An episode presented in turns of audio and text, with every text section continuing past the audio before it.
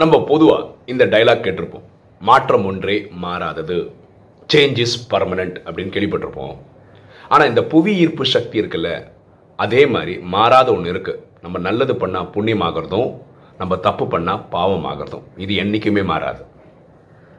நம்ம ஒருத்தருக்கு தெரிஞ்சோ தெரியாமல் துக்கம் கொடுத்தோம்னா இந்த வாழ்க்கைன்ற நாடகம் நம்மளை வச்சு செஞ்சிடும் அதனால் எண்ணம் சொல் செயல் மூலமாக நம்ம யாருக்கும் துக்கம் கொடுக்காம இருப்போம்.